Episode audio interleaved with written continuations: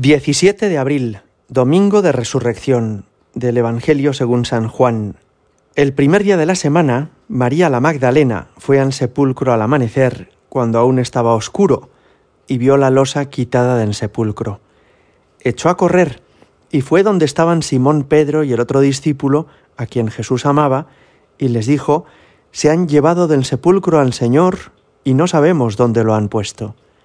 Salieron Pedro y el otro discípulo camino del sepulcro. Los dos corrían juntos, pero el otro discípulo corría más que Pedro. Se adelantó y llegó primero al sepulcro, e inclinándose vio los lienzos tendidos, pero no entró. Llegó también Simón Pedro detrás de él, y entró en el sepulcro, vio los lienzos tendidos y el sudario con que le habían cubierto la cabeza, no con los lienzos, sino enrollado en un sitio aparte. Entonces entró también el otro discípulo, el que había llegado primero al sepulcro, vio y creyó, pues hasta entonces no habían entendido la escritura, que él había de resucitar de entre los muertos. Palabra del Señor. Hoy es el día de más alegría en la vida de la Iglesia en todo el año, el día en el que celebramos que Jesucristo, resucitado, vive para siempre, que el Señor no es un personaje superado de la historia, que no somos unos nostálgicos que ansiemos a alguien que ya no está entre nosotros, sino que somos testigos de que Jesucristo vive y vive para siempre, que su corazón, el que dejó de latir en la cruz, volvió a palpitar en esa aurora de la resurrección y ya vive y nos ama para siempre.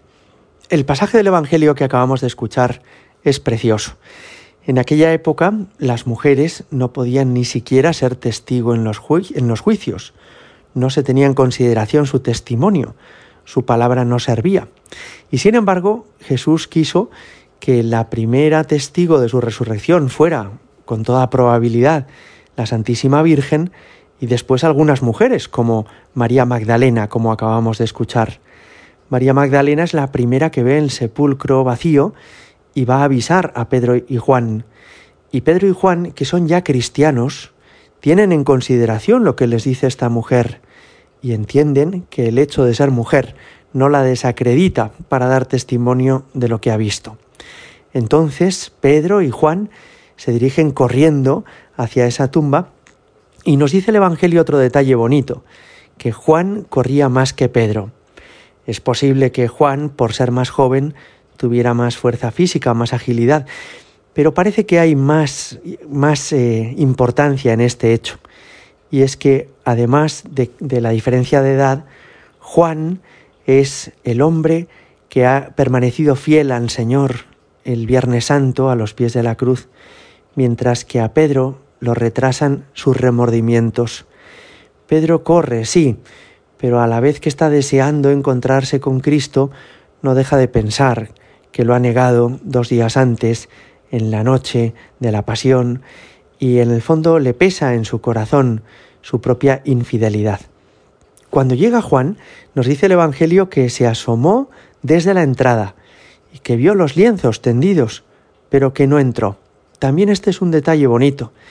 Aunque Juan ha sido fiel y ha estado con la Virgen y con Jesús en el Calvario, sin embargo, entiende y respeta la autoridad que tiene en la iglesia naciente Pedro, que es el vicario de Cristo, que es el primero entre los apóstoles. Y por eso respeta que sea él, Pedro, el que entre el primero en la tumba. No quiere adelantársele, no quiere ser él el que tome la iniciativa. Esto es muy bonito porque sigue sucediendo así en la vida de la Iglesia. A veces hay santos que van por delante de su tiempo, o hay personas con una intimidad con Dios extraordinaria, pero cuando son verdaderos santos, como es el caso de San Juan, respetan siempre la autoridad de la Iglesia, a los pastores, a nuestros obispos, al Santo Padre, que es el primero entre los apóstoles. Entonces entró Pedro y con él Juan, y dice que vieron los lienzos como los habían dejado.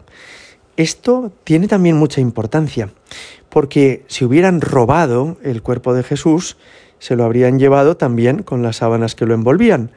Y porque como además nos recuerda San Juan Crisóstomo, la mirra que se utilizó para el cuerpo de Jesús hacía este cuerpo pegajoso y hacía que las vendas y que, que las sábanas se le hubieran pegado al cuerpo. De modo que era absurdo pensar que nadie se hubiera tomado tiempo para arrancarle las vendas y menos aún para dejarlas exactamente como estaban cuando cubrían el cuerpo de Jesús.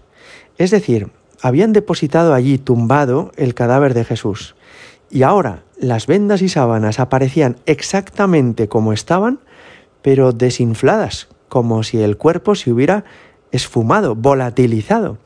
Y es esto lo que a ellos les hace caer en la cuenta de que no es que nadie se haya llevado el cuerpo de Jesús, sino que el cuerpo de Jesús, que estaba muerto, ya no está allí, mientras que todo lo demás sigue exactamente igual. Esto les hace tener la certeza, la seguridad de que lo que ha pasado no tiene una explicación humana, sino que lo que ha ocurrido es que ese cuerpo ha resucitado, ese cuerpo ha vuelto a la vida y a una vida distinta de la que tenía entonces, porque es capaz de atravesar vendas y sábanas, y es capaz de presentarse, como lo hará días después, en el cenáculo, aunque estuvieran las puertas cerradas. Entonces, nos decía el Evangelio, que comprendieron la escritura, que él había de resucitar de entre los muertos. Y no es que Jesús no lo hubiera dicho antes, sino que, como explican los santos padres, a veces los apóstoles no distinguían cuando hablaba Jesús en parábolas y cuando lo que decía era exactamente lo que iba a ocurrir. Y esto les había pasado a los apóstoles. Habían entendido eso de destruir el templo, este templo, y yo lo reconstruiré en tres días, pero no sabían muy bien si era algo metafórico. O cuando Jesús les había dicho que volvería y los tomaría con él, tampoco entendían muy bien a qué se refería. Ahora ya comprenden Jesucristo está vivo, Jesucristo ha resucitado.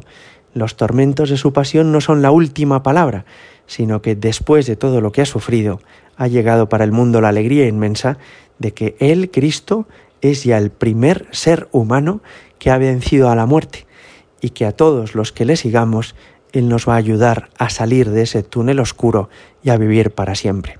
Feliz Pascua de Resurrección a todos. Gloria al Padre y al Hijo y al Espíritu Santo, como era en el principio, ahora y siempre y por los siglos de los siglos. Amén.